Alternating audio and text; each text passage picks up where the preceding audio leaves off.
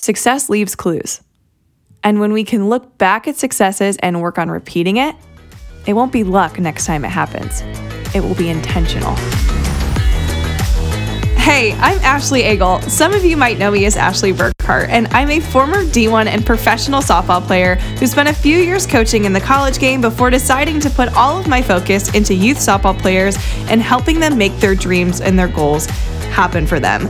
It's our job to help them unleash their potential and become the athletes they've always dreamt of.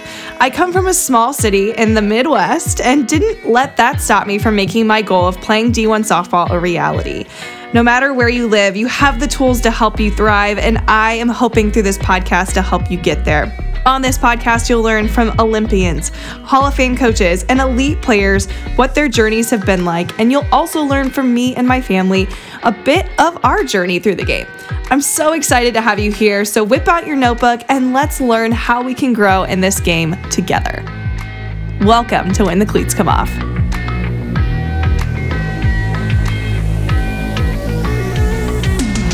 Hey, friends, and welcome back to another episode of When the Cleats Come Off. I'm your host, Ashley Eagle, and let's get into it.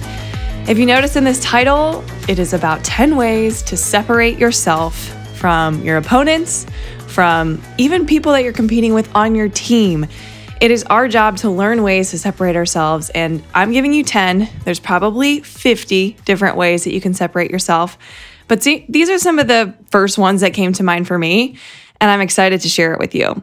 And yes, this episode is actually inspired by a tweet that I saw. I'm going to tag it in the show notes. And some of these are actually along the same lines of the tweet that I saw, but it was pretty epic and it inspired me to record this today. All right, the first way that you can separate yourself is by showing up early. Not five minutes early, but 15 to 20 minutes early, if not sooner. Use that time to get in extra reps, bond with your teammates, help set up for practice, or whatever you can find yourself doing in that early time. If you make time to put in just a little extra work every week and you're consistent with it, you're getting in so many reps that most don't. And if your coaches even see that you're putting in the extra work on yourself, you'll likely be the first one called before someone else on your team. Okay, I love number two make everything a competition. I grew up in a household where everything was competitive, whether it was board games or racing up the stairs. I have two younger sisters and also a dad and mom who are competitive. So it was a crazy environment. But you can add things like picking up balls the fastest, who can do it the fastest in the cage, maybe family Uno night, battleship, reps off of live pitching. Can you make that game like? Add competitions everywhere. Maybe you can ask a teammate who can hit more line drives off a front toss or tee work. Make things competitive around you, and you'll be a tougher competitor if you do. This is where coaches, you can help your players the most here. Of course, reps are important. You need to be able to work on mechanics often, but then maybe end with some sort of competition where you can add pressure to the reps to increase your athlete's competitive fire. Make everything a competition and you will be separating yourself from many. All right, number three, eat well, stay hydrated, especially on those long weekends at the ballpark. Make sure you're keeping your energy up by fueling well, keeping up your calorie intake with fruits and light snacks between games like a PB&J, granola bar, or some pretzels, and get hydrated at least 2 days before competition. You may not think about this being a separator, but it absolutely is. Most athletes are only drinking water or Gatorade when they're thirsty, and that means that they're already starting to feel tired. But if you take care of this prior, you will not be tired. If you find yourself thirsty or dehydrated, it's probably too late. Your energy and stamina to be your best from inning one to inning seven, or even from game one to game seven, depends on this. And most are not focusing on this. Check out the latest episode that we just had before this one with dietitian Kaitlyn McNally for a couple more fueling ideas to make this part a little bit easier for you. She gives a bunch of snack ideas, hydration ideas, how much water or Gatorade should you be drinking. It's really, really good episode, and I'll tag it in the show notes for you if you want to check it out. But this could be a massive separator. Number four, stay optimistic. So I looked up the definition of optimism, and it is hopefulness and confidence about the future or the successful outcome of something. Most athletes get really quiet when things aren't going well or the team is struggling. If you can learn to see and communicate that one bad inning, bad play, or bad at bat doesn't define you, you'll quickly see that your next opportunity will be exactly that an opportunity to make an adjustment or show up better the next time. It's about being down by five or 10 runs, but working to find ways to make a comeback, whether that's focusing on one pitch at a time, one hit at a time, and being absolutely present in the moment. Who knows? Your team might be able to make a comeback and win. But you won't know unless you're optimistic. I have a funny example here. So, my junior year of high school, I played at Bishop Dwenger and we were facing some team that has been to multiple state championships. And this is our first time ever making it to state. We were so nervous, freaking out. I had a really bad error in that game. I bases were loaded loaded and I got a ball at shortstop and I overthrew the catcher. We all were nervous. So quickly we were down by 7 runs in the 5th inning. Didn't look like we were going to make a comeback. Trust me, it was awful. But then my team decided that we were going to beat them at their own game. We were going to be as loud as we possibly could be, own the moments that we have, focus on literally one hit at a time. And before you knew it, we were down by one run in the sixth inning, and we had one more inning to try to win. And we won. I'm pretty sure the score ended up being nine to eight. It was an epic battle. But without optimism, we wouldn't have won. So understand that optimism is focusing on being present, not knowing what's going to happen in the future, but making the most of every single moment that you have, whether you're down by 10 runs or not. And you'll be able to show up and be the team that that could win these epic battles. But if we don't have optimism, we lose. So make sure you practice it. Number 5. This one's a big one. Stop trying to fit in. Most people in this world are trying to fit in. But being yourself and being your best self and keep on improving on how to be your best self is the separator. I spent way too long comparing myself to others, and that was even before Instagram was a thing.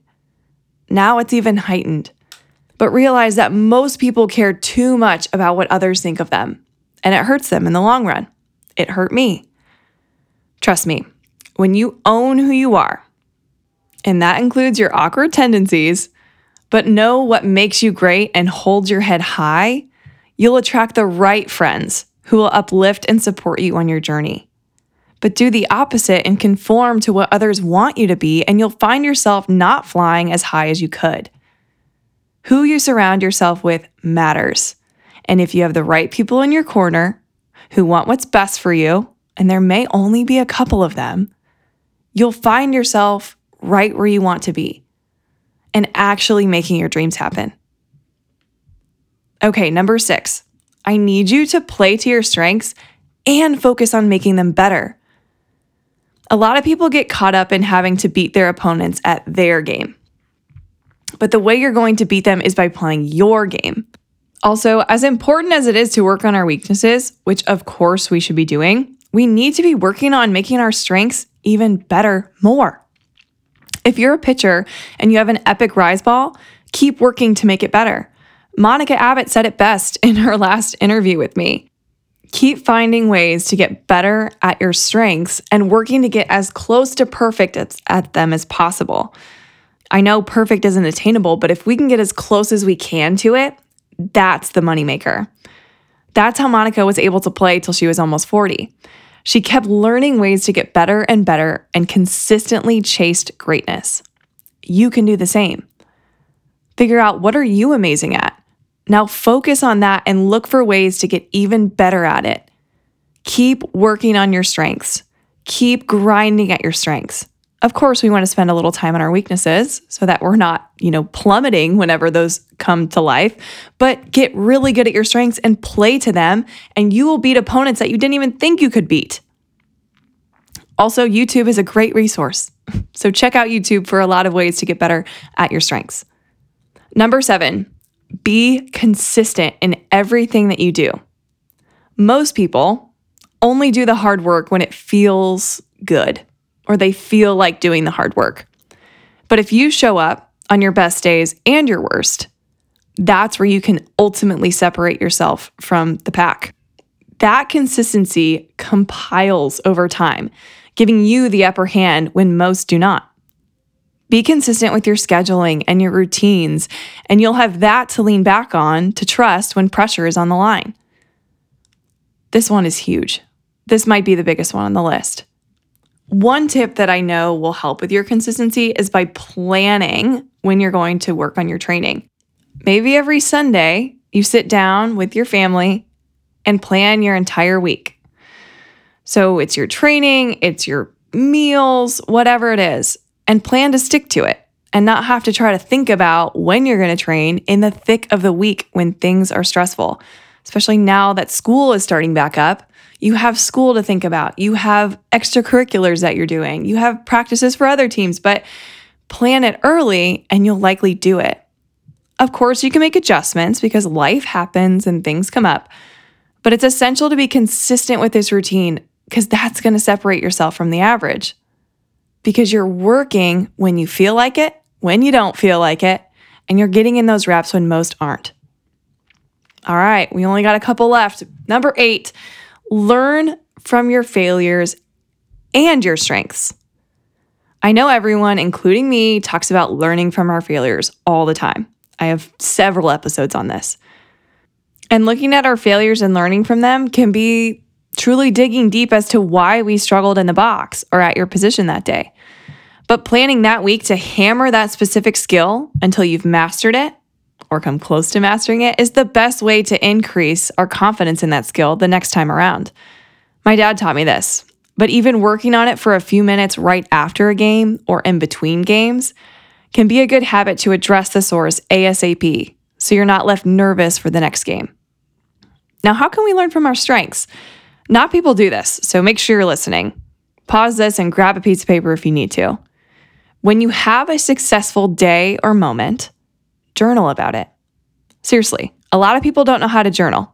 Journaling, I should have added as a number to be the separator, but if you know how to journal and journal well, massive. So here's what you can do take five minutes and write about anything and everything you remember that made that thing happen. Were you saying good things to yourself in the box? What did your routine look like? Were you nervous or were you excited? What did you do before, during, and after that epic moment that you want to do again? Success leaves clues. And when we can look back at successes and work on repeating it, it won't be luck next time it happens. It will be intentional. You can also do this with your failures. If you take five minutes to journal about a bad day and then take those notes and decide what you're learning from it and go plan to work on it, again, that's the moneymaker. And definitely, this is probably 3% of all athletes in the country do this. Master this, and you'll love it. Number nine, learn to love the pressure and bet on yourself. The best way you can do this is by making your practice harder than the game, which is why I suggested adding competitions to yourself within practice a little bit earlier on. You learn to love pressure by expecting it and having quote unquote been there, whether that's practicing visualization beforehand or if you've physically done this in practice before, you've done it before.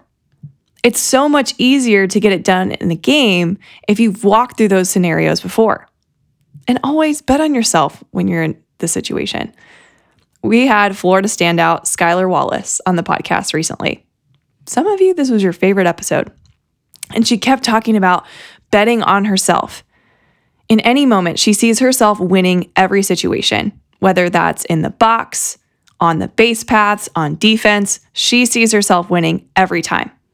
And that didn't come by chance.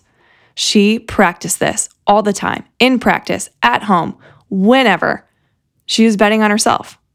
And that doesn't mean she's always winning, but I can promise you, she's winning more often. All right, number 10, let's wrap this up. Outwork everyone around you. Everyone. If you're the hardest worker, then you know any opponent you face, you've worked harder than. Then you have the leg up. Same thing with your team. Whether you're starting on your team every game right now or not, if you continue to strive to outwork and be the hardest worker in your sprints, in the weight room, diving for balls in practice that no one else is diving for, pushing your limits more than anyone else, one, you elevate absolutely everyone around you on your team, which obviously just makes the team better. And two, you'll be the most prepared physically and mentally for any challenge that comes your way. Then you can lean on that to give you confidence when you're facing a great opponent. Imagine if you can say and truly believe in yourself, no one has worked harder than me for this moment. It's a leg up and it's within your reach, but only if you practice it. All right, all in all, the best love the hard. They love the challenge. They aren't afraid to fail because they know that got them one step closer to success. They're optimistic when everyone around them might feel lost or down. Here's a bonus one I didn't even mention separate yourself by being a leader by example. You don't care what anyone else is doing and what they're doing as long as you are getting your job done that's needed. Get your job done. Don't worry about anybody else's job. Do your job to the best of your ability. Every sprint, you're trying to be the best to win, even if you're not the fastest. After every bad moment, you keep your head high and get back to cheering on your teammates that have your back because you have theirs. Remember, separating yourself is not the easy route. I'm very sorry to say. But when you do this and when you practice this intentionally, you'll find out that it does end up being the best thing for yourself and you find yourself more successful. Keep your head down and do the work. Take the high road when everyone else is taking the low. And you'll find yourself reaching those big goals that you've had for yourself way sooner than you think. Now go get it done. I believe in you.